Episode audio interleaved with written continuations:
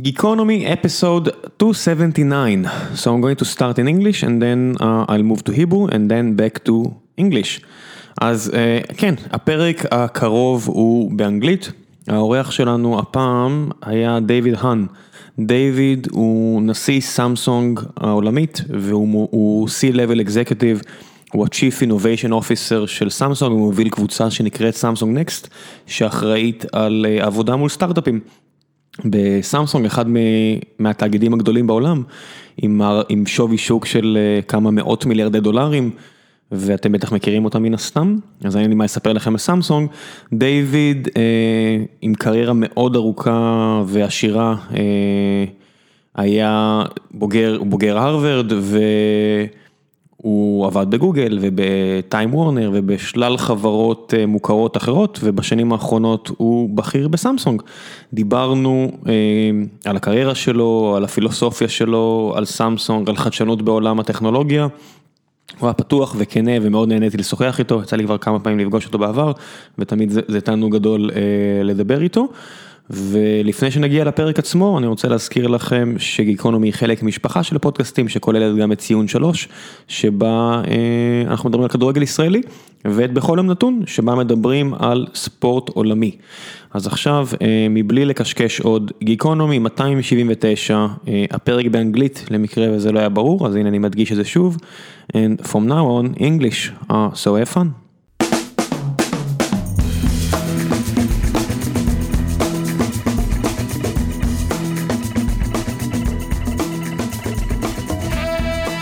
Geekonomy episode number 279 and uh, this time it's in English. I think it, that's only the third episode we ever did in, did in English and uh, for this episode we have David Hahn, the president of Samsung Electronics and the leader and what's your title right now?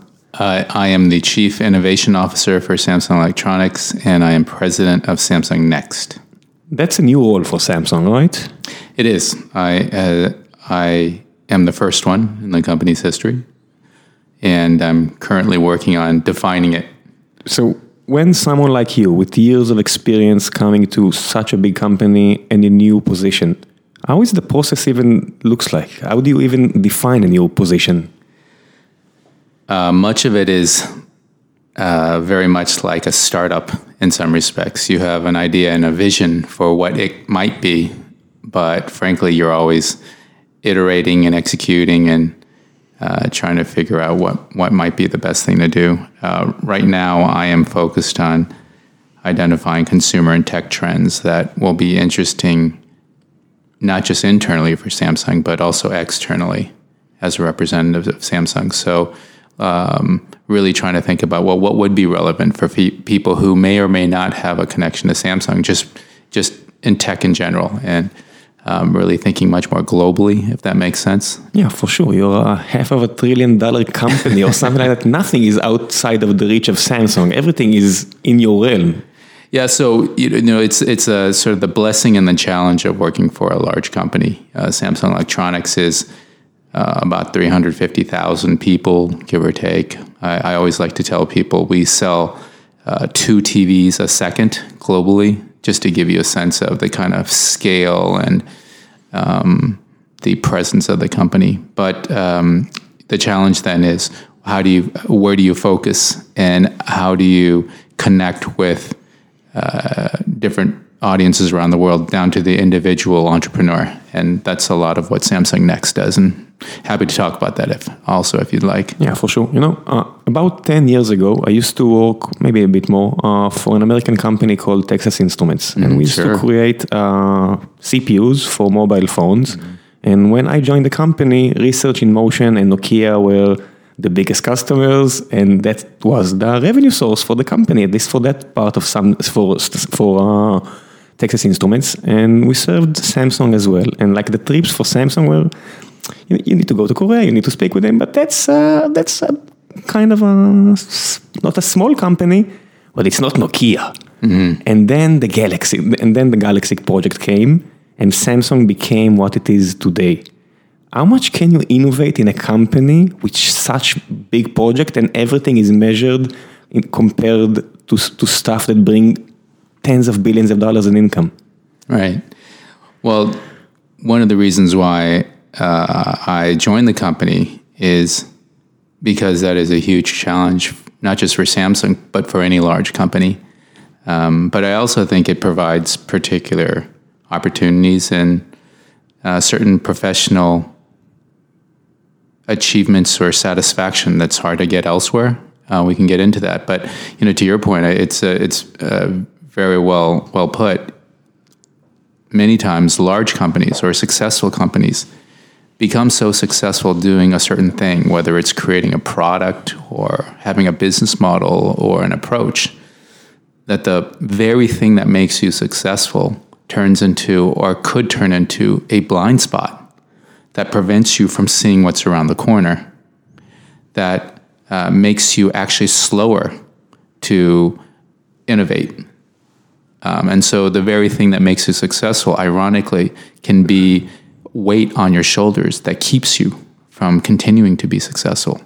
And the reason why I formed Samsung Next is uh, because of that. I, I, told Samsung Electronics, look, we have this history uh, where we're luckily um, through uh, your hard work very successful at doing hardware.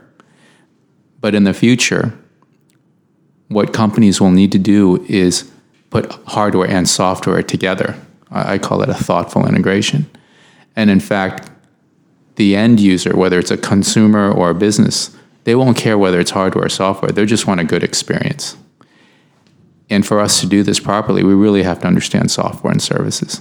Do you think the fact that you are relying on another software company for the operating system is a challenge or a blessing in that aspect? Uh, both. And I, I, think in this world. And now I'm, I'm talking about m- at least the mobile world. Yeah. So, you know, in, in mobile, we're obviously one of the, if not the largest Android partner uh, in the world of mobile. And then on our TVs and digital appliances, we, we use an in house operating system called Tizen.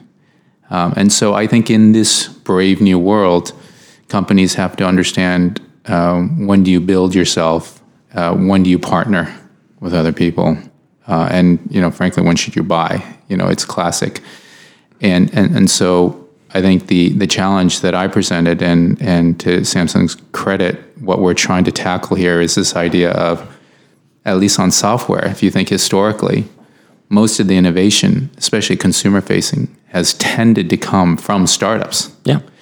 So if you're a big successful company like Samsung, and we spend on the order of 13 to 14 billion dollars a year on R and D, second biggest R and D group in the U.S. if I if I recall correctly. Uh, I I know in terms of certainly in terms expenditure of at least expenditure in terms of patents awarded, uh, certainly uh, among the top, if not the second. I think uh, one of the world's leading.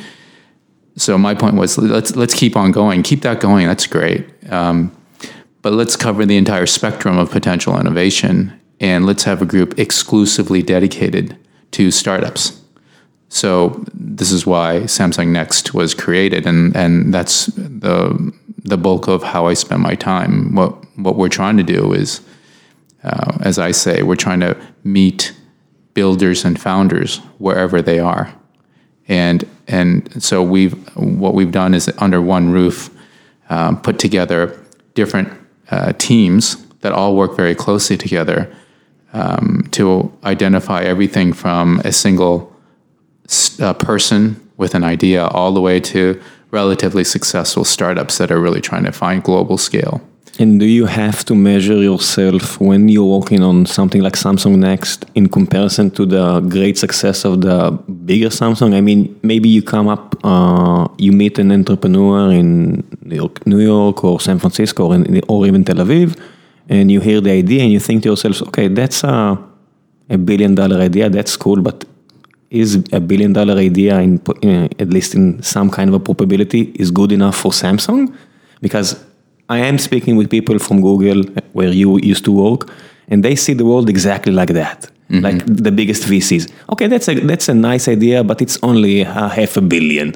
You know, for for a lot of companies, a half a billion in income, that's great. But maybe for Samsung, it's not good enough. Um, I mean, that's a great insight. I, I will say the quick answer is no. I, I do not do that. um, because I think we'll, we'd miss out on a lot of opportunities. Um, I think initially, because Samsung is so successful and so big, they set a bar very high for, let's say, a proposed business. Because to your point, when when you're at the scale that Samsung is, um, and this happens with big companies, any new business you propose is too small, right? It's a, a rounding error, right? Is is how a lot of people joke about it in large companies. Yeah, you round it to zero. Everything. Right. And but if that's the case, then you'd never have anything new, right? Because if you're only going to buy something that's big and proven, then in most cases it's too late. And so what what uh, uh, the discussion that we've had, and I think Samsung understands, is there are many different ways to define something that's successful or promising. And so the way you see something, the way you measure it, the way you interact with it should be different and needs to be different. And this is why there is a very clear distinction between what happens in what I would call the mothership, the core businesses, my colleagues who are making the Galaxy smartphones or the TVs or the digital appliances. Um, we work very closely with them, but everyone understands we are very different. And because we are working with, you know, and I, I like to say this with uh, entrepreneurs, you know, what, what I tell them is if you have an idea, I'll help turn it into a product, right? If you have a product, I'll help turn it into a company. Um, if you have a company, you know, I'll help you scale it globally.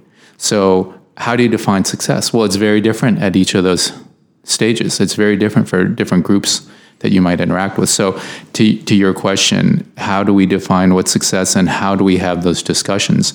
I think over the years now, because it has been years, we've come to a place where um, our senior, my colleagues who are senior executives, our headquarters understands that what we bring in terms of value uh, probably isn't going to move the needle from a revenue standpoint for the bigger Samsung. At, that's right, at that time. However, there can be huge impacts in terms of insights or learnings or planting seeds for something that could become bigger later. Um, however, there are opportunities to identify um, ideas or particular talent, yeah. which is the DNA of any successful thing later.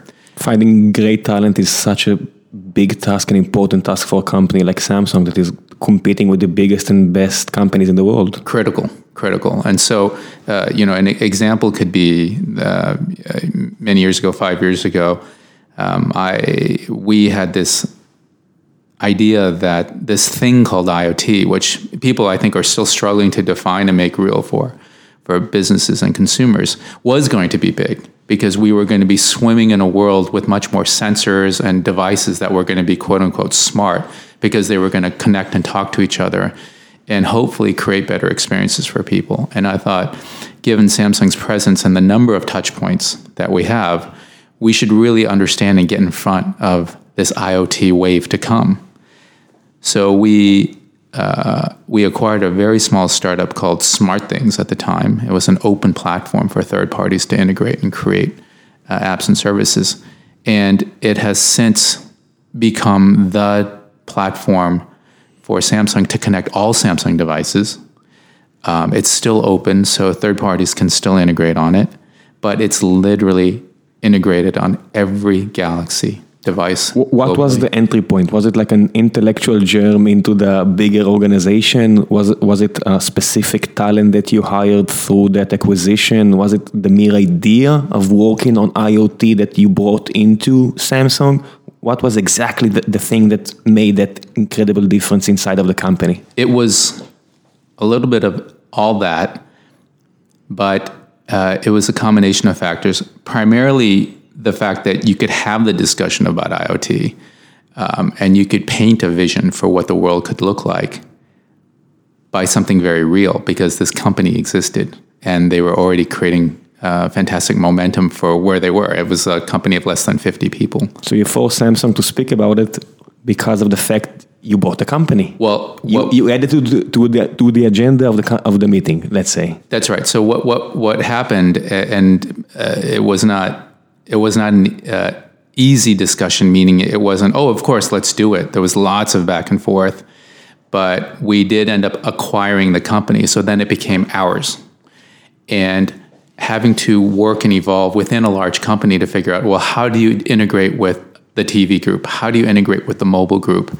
How do you continue to speak to the outside developer world and community? And then to our point about talent, how do you keep the talent that you already have that Yeah. made the company great in the first place? How do you make sure that they stay? And then how do you continue to recruit?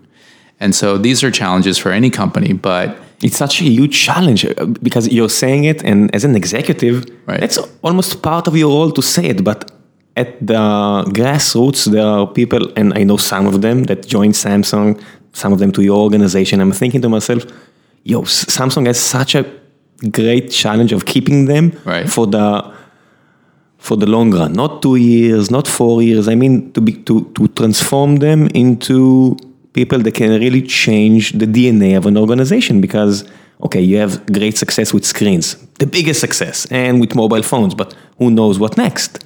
And you can't be outgunned by a small startup every time. So yeah, Well, it, it turns out um, sometimes you and the startup employee are both pleasantly surprised because they come into this larger company and the large company has its own culture and ways of doing things. And sometimes they take to it. They're like, oh, you know, this is a challenge intellectually, analytically, uh, interpersonally. Uh, however, if I master it, then I can get scale that I literally used to dream about when I was an entrepreneur. For a lot of people, it's, you know what, at heart, I am an entrepreneur or a, builder who's most comfortable in a smaller working environment. And what what we do at Next is try to provide them with a space and a place where it feels very familiar and comfortable, where they can do their best work. That provides a bit of a buffer from the larger company. do you find yourself protecting them from the bureaucracy and from like the demands of the big organization? Maybe meetings in Korea or in or in the states, if it's not a New York company based.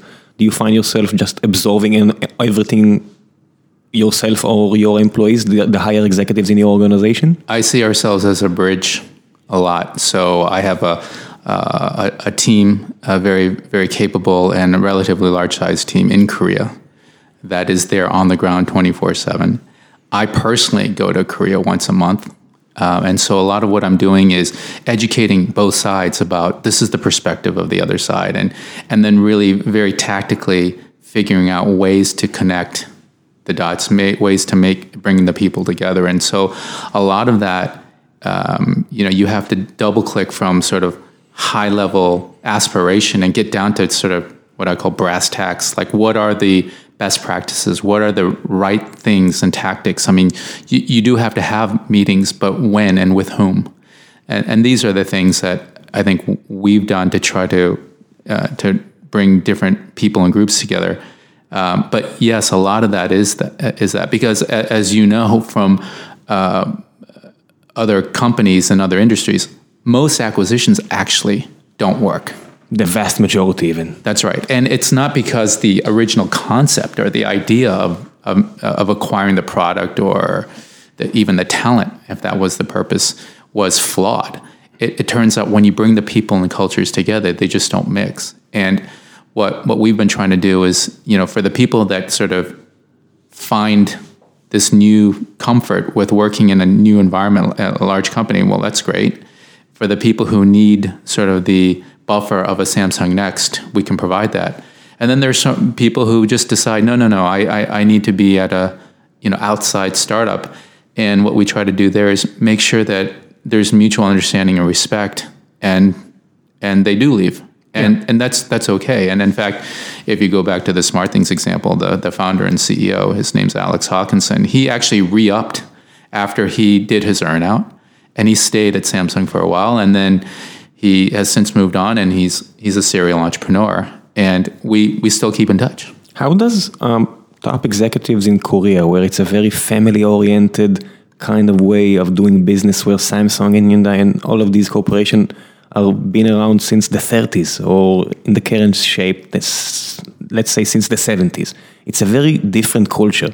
How do you bridge that gap to them? How do you communicate to them that it's different people, different ways of seeing the world or careers even? Yeah, so you know, one of the interesting things about Samsung and, and Korea itself is that so Samsung we're uh, we're celebrating our 50th anniversary. So on one hand, it's it's a while, uh, but on the other hand, it's not so so long. And in fact, a, a lot of the the biggest success has come more in the recent decades, as you just pointed out. So the way Samsung got there was actually by being a little bit more open and a little bit more flexible because you had to because even 20 years ago, Samsung wasn't Samsung as we know it today. So I think internally there is a culture to understanding and appreciating uh, how other companies do it and what best practices are. And in fact, I think there is an inherent openness to uh, understanding what's going on in Silicon Valley and now what's going on in Israel.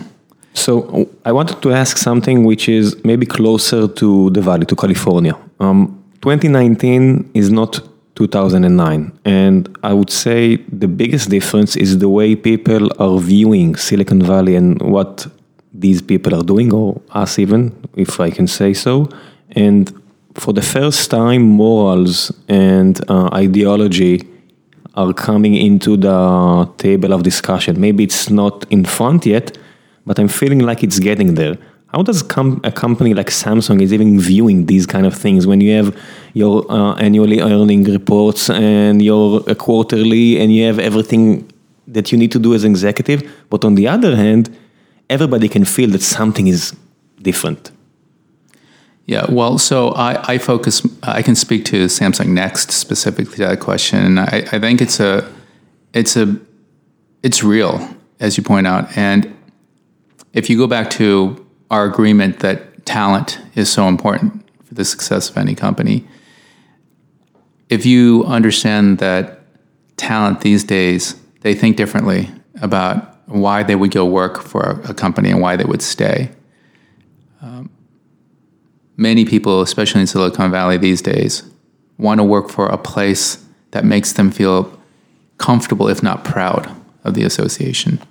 Um, they also want flexibility, right? So uh, uh, defined very differently. Like I want to be able to work from different places. I want to be able to work um, when I want to work, for example. And so this idea of showing up to the office from this time to this time and doing particular things is more and more seen as sort of an older school model for engaging uh, employees. So all that's coming together, and what's happening is that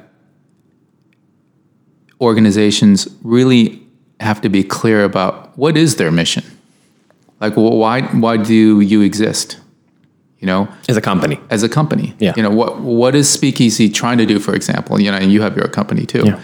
And so there is uh, a vision and uh, and sort of let's say a business objective, and in the past that might have been good enough, right? But I would say that's not good enough anymore because, to your point, people want to know well if that is if that's the objective, the how is important. Like how do we do that, and what do what do we stand for? So at Samsung Next, we spend a, a fair amount of time talking about the how, and we um, also um, talk a lot about not having the answer, but getting input from others about what they think the answer should be. Do you have like inner discussions about um, distinct verticals of ways of doing money that you as a company just does don't want to be involved in anymore, or maybe in the future? You mean I don't know. I don't want to um, sp- say it about specific kind of ways of doing money these days, but uh, you can say that okay, from a Sam- Samsung stand uh, point of view we are not a company that are here to see, which is, is here to stay for 10 or 20 years. We are here to stay for 50 years. So maybe we can't be involved in this, that, or the other. Do you have these kind of discussions? I have. I have less of those kind of discussions, but more about within Samsung Next. What what do we consider important? What's important for us, and what are we going to make a priority? that isn't necessarily a primary business goal. So, for example, uh, starting from two years ago, we got very serious about what we call D&I, uh, diversity and inclusion. And my point of view as uh, an executive leading an organization and as someone who identifies uh, as a minority uh, is uh, a lot of people talk about, oh, the importance of having diverse voices and people at the table.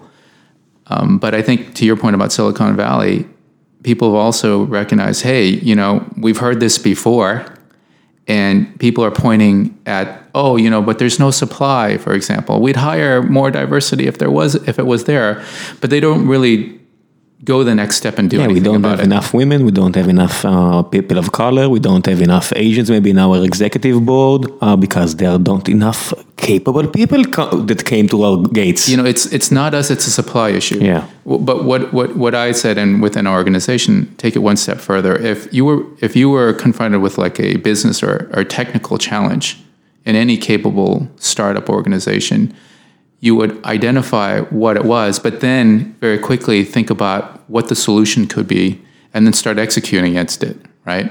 And ironically, that's not happening, or at least in my perception, it wasn't happening enough or quickly enough. So, what we did as an organization at Samsung Next is we we didn't do a top down. We we uh, formed a group of people who wanted to work on a solution, and one of the proposals was, well, let's make this very real, like any other business goal. Let's create targets for ourselves about.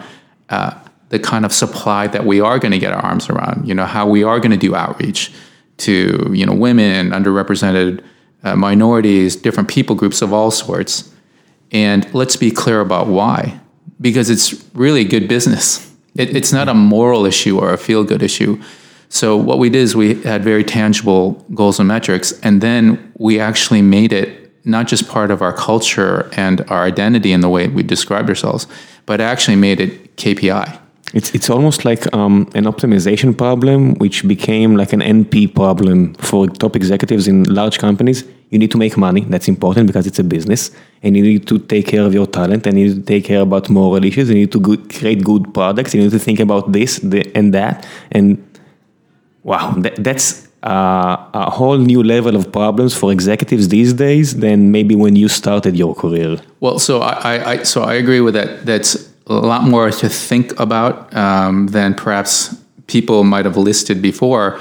But I don't see it. I mean, I see it as a challenge, but I also think it's a huge opportunity, and I mean that because what what what happens, what's happened to us is that so we made it a KPI, meaning if we, meaning the entire organization, does not hit these very specific metrics, then we won't make our bonus as much. And if we do, then we will. So there's like it's literally tied to You added incentives. it- you exactly. It's literally tied to incentives. But what we've also found is that what it does is it forces you to go one or two steps deeper. And we found that you know there actually is a lot of talent out there. They're just not in the places where people have typically or historically looked. And you have to approach it uh, a different way. And what's beginning to happen, even in a very short period of time, is that we've begun to have a voice and influence in in particular subcommunities, and we're now getting supply of talent, of ideas, of proposals. And so, what turned out to be this understanding, a hypothesis that it would help us even from a business perspective, is absolutely turning into uh, the case. So, going back to your point about Silicon Valley, I think what's happening now is when uh, people who consider uh, working at a place think about, well, what are the factors that come into my calculus? It, it is more than just what's the product I'm going to be working on, and you know, do I get free lunch or not?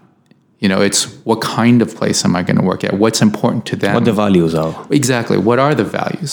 And how am I going to be, what do I want my association to be? So, in some respects, it's much more deep and thoughtful. But for management, to your point, um, you, you have to get in front of it because if you don't, you will be behind. It's yeah. I I, I do reckon that a lot of the, the listeners right now are thinking this is like uh, something you have to say. But then I recall a meeting I had three days ago with people, or two days ago with people from Microsoft, mm-hmm. and that was a, a group of PMs that are in Microsoft for 18 years. And they came to Israel and they asked to meet us. So of course we said yes, and we went to meet them. And during the meeting, I waited for them to start speaking about Azure and try to force me to move there. And the end of the meeting, when it didn't came, I asked them, okay, where's the part you are uh, basically forcing me to do something I didn't want? And they said, man, that's the old Microsoft. We are in the new Microsoft. I said, but you've been working in Microsoft for 18, 18 years. Yeah, but the top changed. And the top is not a white male anymore. I know it's not totally connected, but Microsoft did that change and it worked really, really well for them. And PepsiCo has, uh, uh, if I'm not mistaken, an Indian women, woman, and Google, and so many successful companies have a diverse executive uh, line of people working for them, and it works out. And I wanted to ask you, when you started your career 30, 30 years ago almost, uh, you were in Harvard, beginning of the 90s. Did you picture it's going to be like that as a minority? Uh, I didn't. I didn't quite picture it that way. I was very focused on. I mean, it was very clear to me that there weren't a lot of people who look like me, uh, who are leaders of of any sort of American business or Yeah. business in the U.S. Um, and uh, so on, on one level, it's it's great to see. Um, but having grown up with that, I still have this identity that, and I, and I talked about this uh, with my own group internally. It's, you know, when you feel like it's a certain type of loneliness, I call it onlyness, when you see yourself as one of very few, whatever that is, you're the only. And so, uh, having kind of grown up with this, you know, in my childhood or in my early professional years as an only, it makes me um, especially sensitive to when other people might be that only.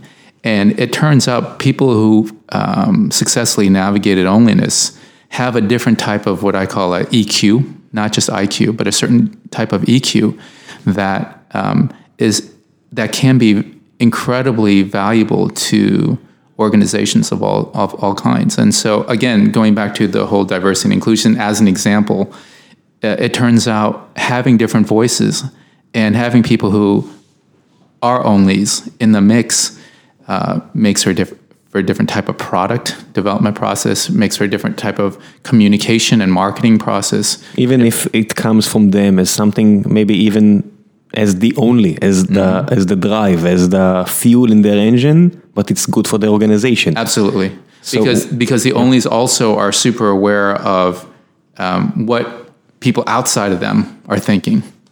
They're very aware beyond their own sort of boundaries, and so you know whether it's a woman or an underrepresented minority or someone who might have a different sexual orientation, et cetera, when you bring all that together, you you have just a richer discussion, richer inputs. And if you ultimately are trying to create a product to find the widest audience possible, doesn't it make sense that in the creation process you have lots of different voices? Do you think? So, what I want to ask you is, what do you think is going to be the next phase of the cultural evolution? Where these days, when you have that, like, this kind of politics where every group, every only wants to take care of their own because they were so let go over the years. So, the CEO of Apple is a gay man, and as we said, there's women and there's uh, Asians and Indians and Jews and whatever. But what is going to be the next step? Because a few years from now, I don't know how many, these kind of things are not going to be the subject because at least maybe I'm too optimistic, but I think we are going to the to the right place. So, what is going to be the next fuel for people? Well, I, I think I, I'm also optimistic about it because I feel like people who uh, are onlys actually tend to be much more engaged and willing um, to uh, reach out across sort of the boundaries, if that makes sense, because they've had to. And so there's a certain uh, di- there's a different type of flexibility there, and so the uh, it, rather than uh, entrenching in your own silos, I think by having uh, diversity again, again, if well managed and, and facilitated, uh, there's actually more potential cohesion, ironically enough. And and so I, I think I'm I'm more optimistic about that. So if I'm let's say the ethnic minority, um, I'm not just looking out for people who look like me. When someone else comes from a different type of only, I can identify with that. I can, in my own way, uh, connect and empathize with that. And then even for, let's say, the majority, I can do the same because that part of my brain, that part of my thinking, frankly, is is is more limber. Yeah, is and more not- practiced. And you're not serving a very uh, homogeneous kind of population. You're serving the entire world, and the entire world is for sure includes everyone. That's right, and Yeah. es- especially at a, at a place like Samsung, where we do have lots of different SKUs, and we have sort of high end to sort of entry level uh, products of all uh, of all shapes and sizes.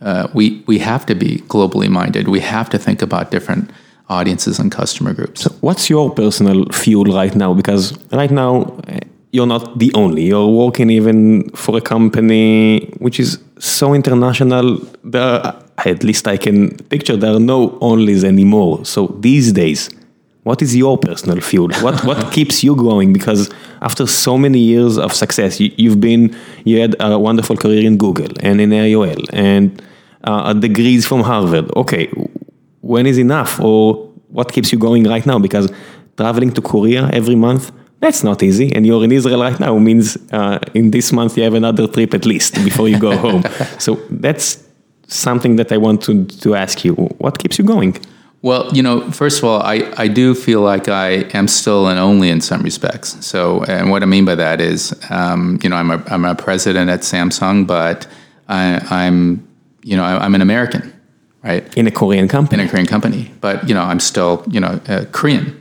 Um, I am a software and services person in a hardware company. yeah I am. I come from Silicon Valley, and the company's based in Seoul. Um, uh, I work with smaller companies and startups for a company with 350,000 people. So uh, there's lots of different ways that you can look at it. yourself. And and I'm a, a bit of an only that way.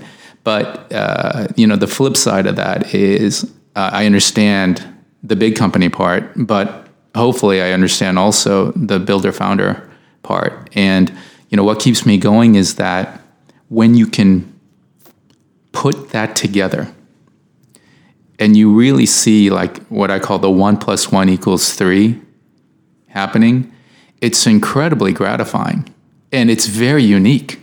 And so, from a professional standpoint, you know, look, why do we work? Why do we why do we work as hard as we do for those who do? Well, on some level, you know, um, it, it's not questioned. We just do it because uh, you know we need to earn a living. Um, we want to be recognized and respected. Um, but you know, deeper down, this idea of we want to do something that matters. We want to matter. We want the things that we do to have some impact. And trying to find how to do that is is not easy. But if you can find uh, an opportunity and a way to, in your own way, make that impact, it's it's gratifying. And you know, I have this opportunity now um, to be a, a, little bit of a, a, platform, not a tech platform, but a, a, platform where we're bringing together a lot of individuals and smaller companies, and we're bringing this very large company, and when we do it right, the sparks fly in, in a great way, and um, it's unlike any kind of.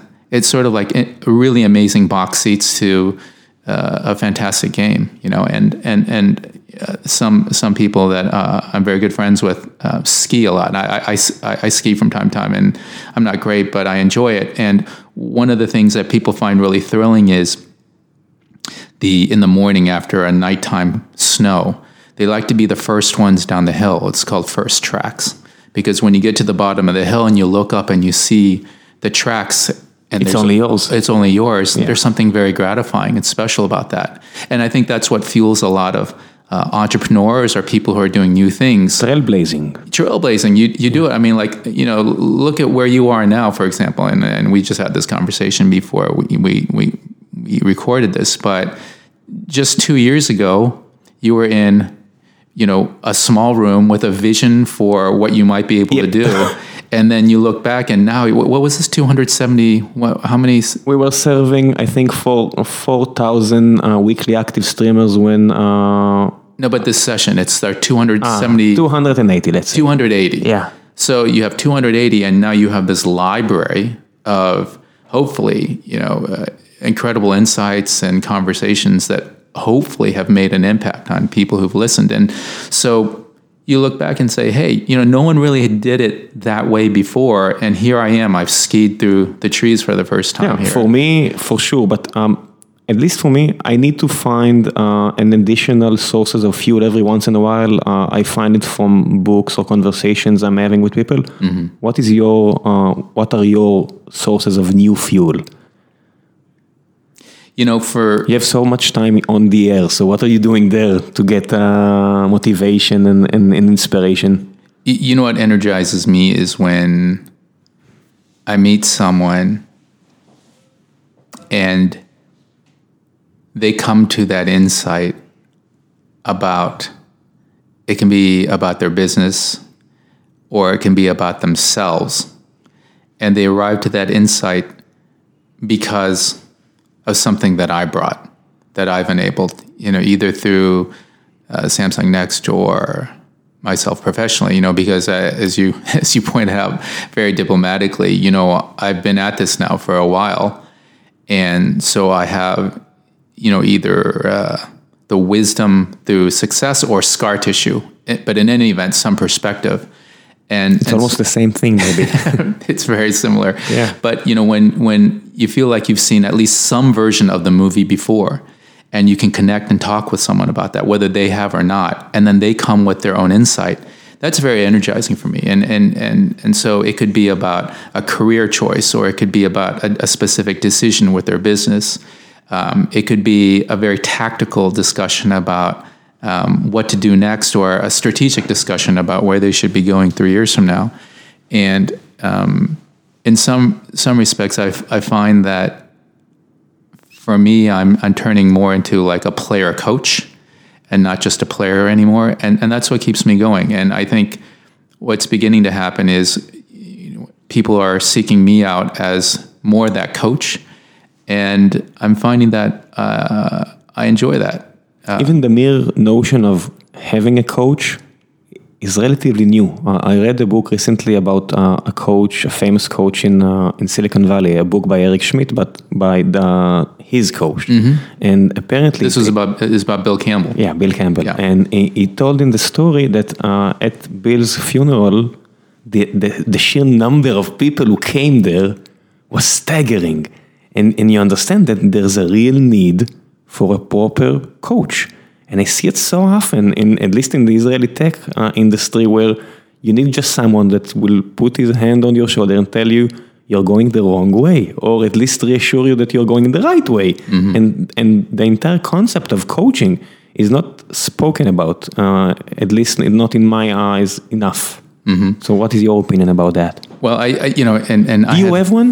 I, I, for instance? I, I don't have uh, one, um, and I had the pleasure of meeting Bill Campbell when I was at Google, and he he uh, was an extraordinary man, and so that book is, uh, which I'm reading now, is uh, is super interesting, and I think a lot of people uh, would find it very interesting.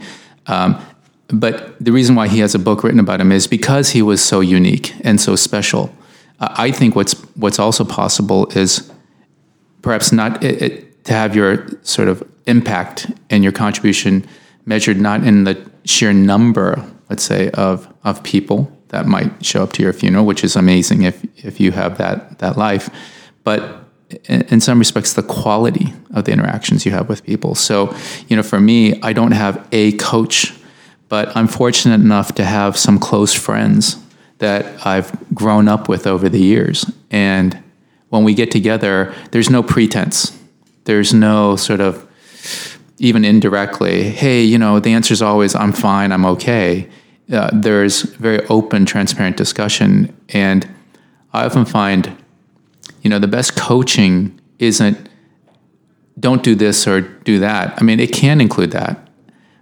but a lot of times it's just listening and being supportive. Hearing Just them out. Hearing them out and saying, probably you're the best judge ultimately of deciding what to do with your company or your career.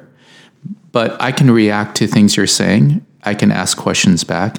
And you can know that I'm here, I'm here, I'm supportive. Maybe you just need to flesh it out, flash it out. You already know the answer, but you need to uh, speak about it uh, Or when you out loud. That's right. Or when someone's reacting to it and asking the reactive question back, some of which you may have considered, some of which you have not, it's just more refined when it comes out for you. And that could be a great benefit. And so, what, what I often think is that as people are developing their businesses or their own careers or themselves, uh, my, my wife is a doctor, and when she was going through training, they used to have this saying see one, do one, teach one because in a very compressed period of time, you know, let's say on a very long shift when you're a medical intern or resident, you know, a, a case would come in and you would see someone else perform and, you know, let's say do stitches for the first time. And then very quickly right after that, you're expected to do it yourself. And then very quickly after that, you're expected to teach someone how to do it. And I think that's a fitting analogy sometimes professionally for all of us to say, for the things that you've learned, can you distill it and teach someone else? Do you believe um, you work in a, in a massive technology company? And when I speak with um, at least people at your stature, uh, I, I had a conversation with Tim Sweeney a week ago. He's a firm believer in AR, VR, all of these buzzwords, but at the end of the line, it's technology. And technology means the opposite of just speaking with someone on the same room or maybe on a bar stool or I don't know, something like that. Do you believe these kind of experience can be a replacement? A replacement for what? for just talking with someone in the same room. Um, I believe that talking with someone in, in the same room has been historically the best way to connect and uh, exchange, to interact. Uh, I believe that there will be lots of uh, different ways to supplement interactions. Eh, there may be ways to even replace some level of interaction, but the bar is pretty high, this face to face, right? I mean, we, we could be doing this David is uh, just now gesturing with his hands. Yeah. we could be doing this uh, over a phone or a video conference. It's not the same thing. but there is something about you know I can see your body language. You can you know we can see each other's Yeah. you know look into each other's eyes as we're speaking or see the way we're kind of reacting. Um, there are technologies that will help us do that more and more. Um, but the bar will be this this real time thing. So I don't know that if it ever goes away. But what I I do think is that this is a luxury too to be able to do this. And so so, especially in the global world. that's right. So when you don't have that luxury, it turns out if I can't fly to see you all the time, a video conference can achieve a lot of what a real meeting. yeah, I, I uh, got to admit, I, I I rather like the fact that when I when I spoke about uh, my um, time working for uh, Texas Instruments, Mm-hmm. we used to fly a lot. Right. And the majority of these kind of trips these days are obsolete because video conferences are maybe 90% of the real thing, but 90% is good enough for the vast majority of uh, circumstances. Right. So I rather, I'm a fan of it, but every once in a while I find myself uh, a bit, I know, thinking about what are we missing. Yes, and so I, I still I subscribe to that view too because I kind of grew up with uh, the interpersonal meeting, and, and and as I told you, I still go to Korea once a month because of the face to face. But there are there are different behaviors and modes. So are you familiar with the concept of live chilling? No, what's Okay, live chilling? So, and it's something that I've been sort of getting my arms around. But um, you know, it started with uh, different mobile apps. But the concept loosely is when, and you see this a lot uh, uh, with uh, younger people, teenagers, but they sort of turn their cameras on themselves, and they can interact with other people. Um, but it's open ended. So Okay, well- uh, so I'm not I'm not calling you or doing a video conference with you at a set time at a, for a specific reason and saying, okay, great, thanks for the meeting, click, and then we end it. I'm coming home from let's say school and I'm turning it on, you're turning it on, and we're just kind of hanging out, but we're not in the same room. Okay? And the camera's running and I could be doing homework, I could look up and talk to you, maybe we'll play a video game, maybe we'll watch something, but we're kind of just hanging out, but we're not in the same room. So it's sort of like a virtual hanging out. It's called live chilling. And so this is a, a behavior that uh, you know I've been noticing and tracking. And so you know my, my point to your your thing is in our minds. Um, this mode of interaction is the best or the most, let's say, uh, intimate or the uh, most effective. My, my point is that there are different modes of interacting that feel intimate, that, that feel super interpersonal, that are new. So you could be a thousand miles away or you could literally be across the street. Yeah. But I'm in my room, you're in your room, and we're kind of hanging out, but we're not together.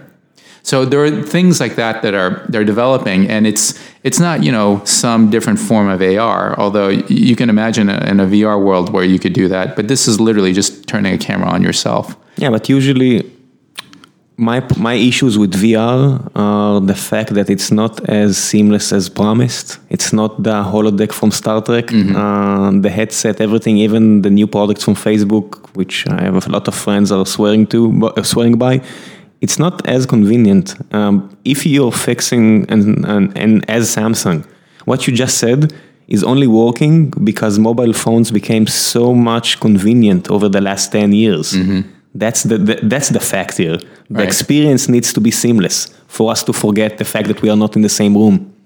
I think it's it's all about the experience ultimately, and uh, so I agree with you. Uh, but what I would also point out is that it's still very early days. Yeah. Right. And when you think, you know, even just a little over 10 years ago, no one had even seen a smartphone. You know, yeah, we had the Palm Pilots, but it's not the same thing. Exactly. And so when I look at areas like VR or AR, I always remind myself this is still super early. And what you're trying to do is think about the trajectory of where this could go um, and what needs to happen. But I think that the vision of where that could head is super compelling. And, and, and to the discussion that we just had, this idea of interacting and, and being interpersonal, again, could be uh, supplemented or even replaced for some type of interactions by something that, that we've never even seen before. Okay, so before we are moving to uh, questions from the audience, I wanted just to ask something um, that I read about you, two things. Mm-hmm. Okay, so the first one, you were in an airplane crash. and you provided, I, have seen in your Twitter page, you even provided the iconic picture afterwards. How is it that you're flying so much afterwards? well, yeah, so this happened. Um, I was actually returning from my trip from Korea, landing at SFO, and um, yeah, it's a big jet. And the on the landing, the the the, the back end of the the jet sort of hit the landing area, and and it broke off. Um, so uh, obviously, you know, chaos ensued, and at the time, I was using a social network um, that a friend had created. It was called Path. Path, yeah. And the thing about Path was that you actually had a uh, a set capped number of people in your group, in your social group, and so what I was trying to do is communicate very quickly to my small circle of closer friends and family that just I, tell them that you're okay. I'm okay, and this is what I'm seeing, and so by the way, and, and sort of documenting for myself, you know, yeah. to kind of process. What I I didn't realize then is that um, it had been uh, integrated um, to Twitter. Yeah, automatically. And then what happened also is that I think various news organizations scraped my Twitter feed, which I think now has been like legally announced as not not legal without the permission of the person. But in any event, it, it spread very quickly. Um, but uh, you know, as I say, the the flight was completely normal and comfortable until the landing, right? So I had I had no idea. It wasn't like we were in the air and there was something wrong in the engine, and there were hours where we weren't quite sure. yeah, but afterwards, happen. you need, you still need to think about it. Yes, yeah. Um, it, it's it's it's interesting. I and I did talk about it a little bit, but um, one of the things that I did is the the following week I was back on an airplane immediately. Immediately. Yeah, and in fact, uh, the, the uh, this funny story. We I took some uh, colleagues who were visiting from Korea and some folks based in Silicon Valley. We went we went down to L.A. Uh, because I was introducing the different companies, startups and some large companies. I, I used to work at, at, in media, so we were gonna. I remember going to visit Warner Brothers, and so we we landed uh, in LA, and I remember when we landed, it was actually a very rough landing, and so I immediately uh, shouted, "I cannot buy a smooth landing." and and I started laughing, and no one around me was laughing. and so I, you know, I remind them the safest person in the world to fly with is probably me because what are the odds that you know I'm gonna be into airplane My, my uh, math background right now screams, but uh, but I will allow it. okay, thank you. Okay, so uh, one last thing for me. Um, I read in your LinkedIn something that I really liked. And usually I don't find stuff that I like in LinkedIn pages. I got to admit it. Okay. But you you uh, you took great pride in your your um, period in Google, transitioning from lawsuits into partnerships. And you specifically wrote it down there, and I really liked it because usually these kind of things are uh, not spoken about, especially not in LinkedIn. I wanted to ask what if you can uh, just elaborate about uh, some of the things that you did there that brought you so much pride because for, for me at least these are exactly the kind of things i really enjoy in my day to day taking like uh, challenges and making them into positives Right. and you did it in google so Well, you know, it's early on in in Google, and uh, we had been working on our video product called Google Video, if, if you recall. And this upstart startup just, I mean, when you saw the, the numbers and the usage, it was sort of up and to the right. And, you know, YouTube continued to just grow and grow and grow. And so, uh, you know, to Google's credit, they uh, made an acquisition of YouTube and um, I ran the integration of YouTube and, and, and Google. And part of my job's job as the head of partnerships was that. Uh, immediately after the acquisition, a month later, Google was hit with a billion dollar lawsuit from just one former partner of YouTube's. Uh, and a billion dollar for google back then is not a billion dollar for google right now well, we the, the acquisition was 1.7 billion for for YouTube, which was a record, and it was like, whoa, how did this happen? Because it was only 18 months old, a startup at the time. But again, to Google's credit, they had this vision for what the space could be. They were committed to the space. Um, they absolutely uh, did acquisitions in a strategic way, et cetera, et cetera. So now you have this this entity called YouTube. It doesn't have a business model at the time. it costs a lot to you just maintain you just spend a lot of money for it. You're right; it costs a lot to maintain. You have to invest a lot in it to make it truly global, and you just got hit with one a billion dollar lawsuit that could set a precedent. And IP owners around the world are are curious to furious about the potential that YouTube would quote unquote steal their content to try to profit from it. i remember So a lot of what I and my teams did is reach out to owners of content, creators of content around the world eh, to talk to them about how YouTube could be a great partner and a platform that would one day be global, that might be a household name, where people might be able to uh, discover content which which could include theirs. fame and fortune you promised them fame and fortune Well, in this case, they already had fame and fortune, and they didn't More of it. And they, but they didn't want someone profiting from the investment that they had made on the content. So, so really trying to take people who were literally had the button pressed on also suing, uh, who had um, were assuming the worst, and trying to sort of turn them around and to say, hey, not only should you not sue us, but we should do a partnership, and you should put all your content or a lot of your content on YouTube. How's that? That, that- you know, that's not a that is not a slam dunk, as they say. That's not a, an obvious um, discussion to have, and and it didn't happen overnight, but over time we were able to uh, get people on board, and uh, it obviously wasn't just me or my group, um, but as they say, the rest is history. Um, but that history was a lot of flying and meetings and uh, uh, interactions and taking input and feedback from potential partners and absolutely having it um, absorbed into the company. So very early on, YouTube created a content identification system so it could identify when someone was uploading another content owner's IP And, and illegally protect them. and Yeah. protect them. And so that was built, um, you know, in very quick order and it's uh, very effective. And and now, of course, you know, that we also had this idea that if YouTube would kind of evolve and grow as it did, it could be a platform for other content creators, some of whom might even be individuals.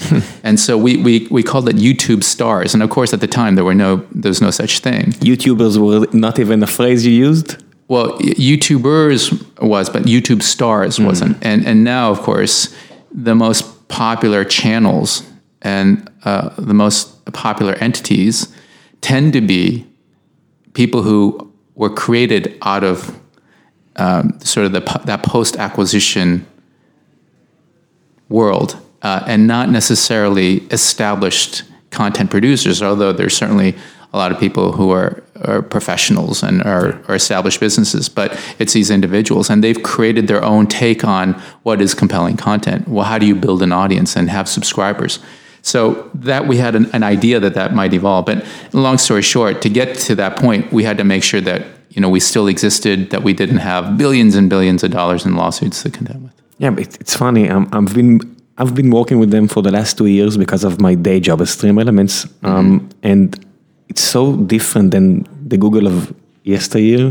Because these days they have their own. I'm not gonna say Death Star, but they have their huge empire, and we are uh, working on some part it, the live aspects of it, and they are so afraid of doing anything that will hurt the main business. It's not the Google that you used to know or still know, but the, the Google you used to work with, and the mindset it's so different. It's interesting. It's the same company, and it's not so many years that passed, but but it's a totally different thing. And every step of the way, you need committees and, and you have uh, meetings. And we had a meeting just a, a week ago because we, we've built something for them. They gave us an API and we did it in a week and said, wow, that was so fast. And how did you do it? And I said, you're Google. What are you getting so worked up about? It's like a small feature. I said, we're not walking that way anymore. And it, it's, it's amazing. So, it's so fast. I, I you know, I'm not, uh, I don't uh, follow up on all the specifics of uh, what goes on there, but y- you know, I think what I would say is whether you're a smaller company or a larger company, with success and growth and scale, right, comes different challenges, right? And so, you know, for a company like a Samsung or or even a, a, a startup and growth phase, and, and Stream Elements might face this if you Yeah, continue to we grow. do. In, in some aspects, we do. What what happens is there's a certain way of thinking where you say, "That's the way we do things," right? When you start hearing that, or when certain employees, or you maybe even yourself, start to think, "That's not how we do things," or "That's not what we do," right? These are these are seemingly healthy thoughts that guide a business on a way to growth. What happens though over time is that it becomes like cholesterol in the arteries sometimes, right? And it slows down what made you nimble and quick when you were when you were smaller. So It can even kill you with- enough of it in your uh, blood you, cycle. If you don't identify it early and, and provide treatment for it. So whether you're a big company or a smaller company, how do you recognize when that's happening? And how do you still grow and scale when it makes sense, but make it still feel like it did when you were first starting out? How do you uh, how do you make sure the decision making is quick? How do you- out and eating properly. There you go.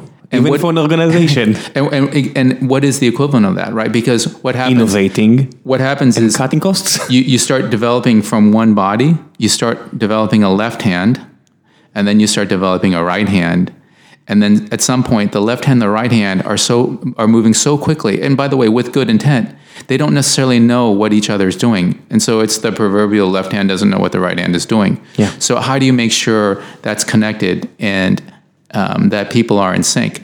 And and this is this is the challenge for growth. And you know whether it's a super successful uh, uh, you know company that uh, you know that uh, is like a now uh, is just a is just a, a, a verb like a Google, um, or to stream elements, for example. You know how do you how do you retain that?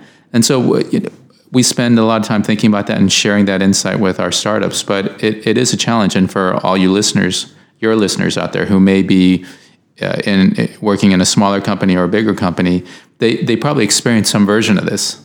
For sure. So how do you, as an employee, then how can you make sure you're not playing the victim, right? That you're not the tail on the dog that's being whipped around, and how do you become part of the solution? Right? What what can you do about it? a solution kind of conversations. That's uh, it's it's maybe for uh, the listeners again, they think it's a cliche, but it's not. It's a way of thinking.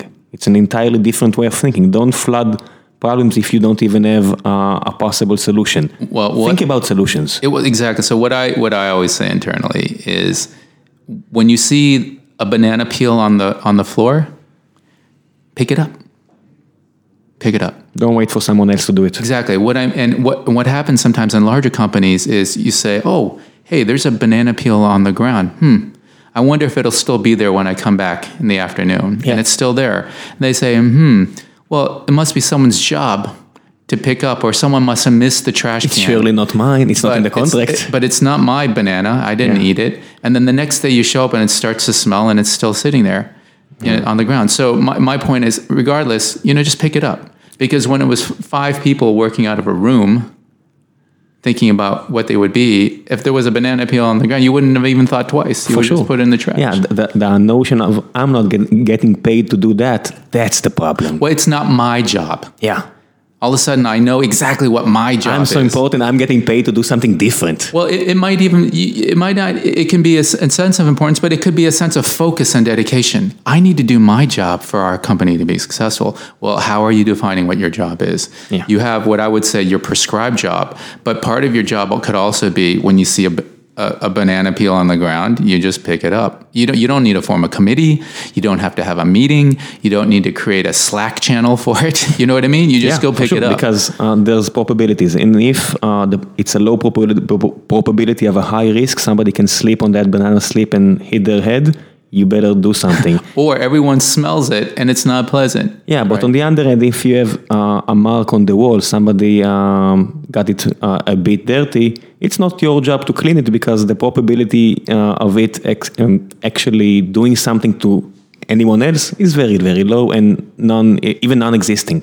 So these in are in comparison to the banana slip on the floor. right. So these are absolutely accurate rationalizations that I think many of us make when we see that banana peel on the on the on the ground. And so again, what I, I say to within Next, and you know, again, we're we're growing. We have offices. Let's always try to be that person. When we see the banana peel, we just pick it up. Okay, let's do like uh, one or two questions from the audience because we don't have a lot of time, but I really want to at least address some of it. Um, Nathaniel uh, Bolog asks, what in your opinion is the biggest threat on the mobile industry right now? On smartphones at least, not mobile.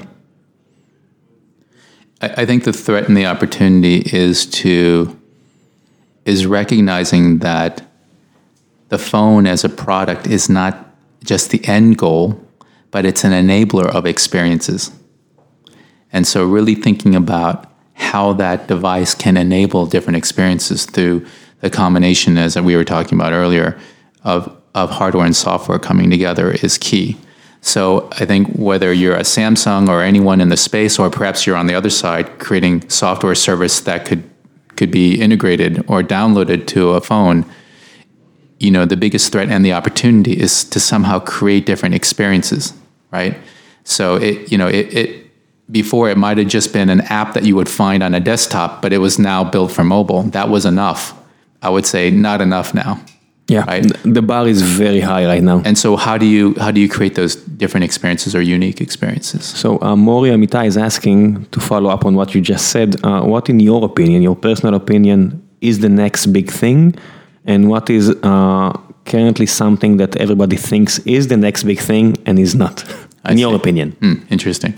So uh, I'm I'm I'm working on this, and I'm beginning to speak about it publicly, and I, I will do so more in, in the future. But I think the next big thing is actually not a thing. In fact, I'm I'm calling it experiences over things, and and my observation is that especially younger audiences around the world people don't aspire to save and purchase things as a marker of success or as a source of happiness. I think people, Especially not in, in cities. well, and, and I think what people are beginning to understand or intuit is that authentic social interactions, memories, Experiences. experiences is really the source of longer term sort of happiness and satisfaction. And so what we, we, we do is we we get things to enable these these experiences. And so what happens now is you know you and I might not aspire to save our money to buy a status object to remind ourselves and others that we've arrived, but we might do something with our friends. It could be a nice meal, it could be a vacation, it could be going to a concert, and then we'll document it and post it on social but that so we remember the experience. So it's not that people won't buy things, but they'll want those things to experience, enable experiences. So the next big thing are experiences and not things. So I'm not going to spoil spo- do some spoilers to the book that you're reading, but uh, that that's the bottom line. Um, Bill Campbell, um, basically the last thing he did was exactly that. Uh, I really recommend that uh, book, a trillion dollar. I think that's the name. Uh, so that's a recommendation. Uh, let's see. Uh, going over the questions. Danny Biran is asking, what is is there left to innovate with cellular phones, with mobile phones? Oh, there's there's so many so many things. Yeah, that- because the perceived notion right now it's only higher uh, CP, uh, bigger CPU, bit more memory, uh, better screens, but more of the same. You know, you know, I think uh, I forgot exactly who the person was, but when computers were 1st uh, being developed, you know, I think the the the quote um, at the time was, uh, "We don't anticipate a need for more than five computers globally," right? Because at the time, people couldn't think beyond what the current version of a computer was. I, I think similarly, you know, when we talk about a mobile phone, I mean, the fact that we're still calling them phones is a, bit of a legacy term, right? I mean, how many people actually call one another using these? These How, are how many times are you using the phone f- to make phone calls exactly. as an American? Yeah, very, very few, right? It's Um, intrusive. I- I- in fact, yeah, I would prefer the asynchronous For sure. communication. So, what they really are is they're sort of mini supercomputers. And if you look at it that way, as opposed to a phone, then what a mini supercomputer can do is uh, phenomenal, limitless, especially when coupled again with the right type of software. So, um, what I would say is uh, to answer the question is there's so many different things, and then even functionally on the hardware itself, uh, there's always room for different advances and different things that will enable um, experiences. Okay, last question, and then I'm uh, gonna free you up for the rest of the day. Uh, Ron Newman says, uh, asks, how did you uh, plan your career over the years? Did you just roll from one opportunity to the other? I'm just translating from Hebrew uh, as we go. Or uh, did you really plan and set yourself uh, proper goals or specific goals? one thing in my experience when I when I was going sort of growing up in in my career was uh, when I would talk to CEOs or business leaders or hear them speak. Uh, one thread, one commonality that I noticed, this is me, is that very few actually had their career planned. It, it didn't work out uh, exactly as planned. And so, and a a quote that I, I heard once from the former CEO of Time Warner, who uh, I, I really admire. His his name is uh, Dick Parsons. He he once said in a in a public speech, he said, "One thing I've learned over the arc of my career is that opportunity never comes to you in convenient form. It never comes exactly." when and packaged in a way that you think or would want, it it, it evidences itself in in unpredictable ways. And so I think similarly with a career, uh, um, most of the people I know, they couldn't have predicted exactly how they would have arrived to where they are. And, and I think that's the same with me. Uh, how I tend to think about it is not sort of in super long uh, arcs, but to think about smaller chunks of time. So I, I tend to think more about, you know, two to three years, three to five years, rather than, you know, beyond that to say, you know, what am I doing? What am I going to learn? What will I be able to, to achieve?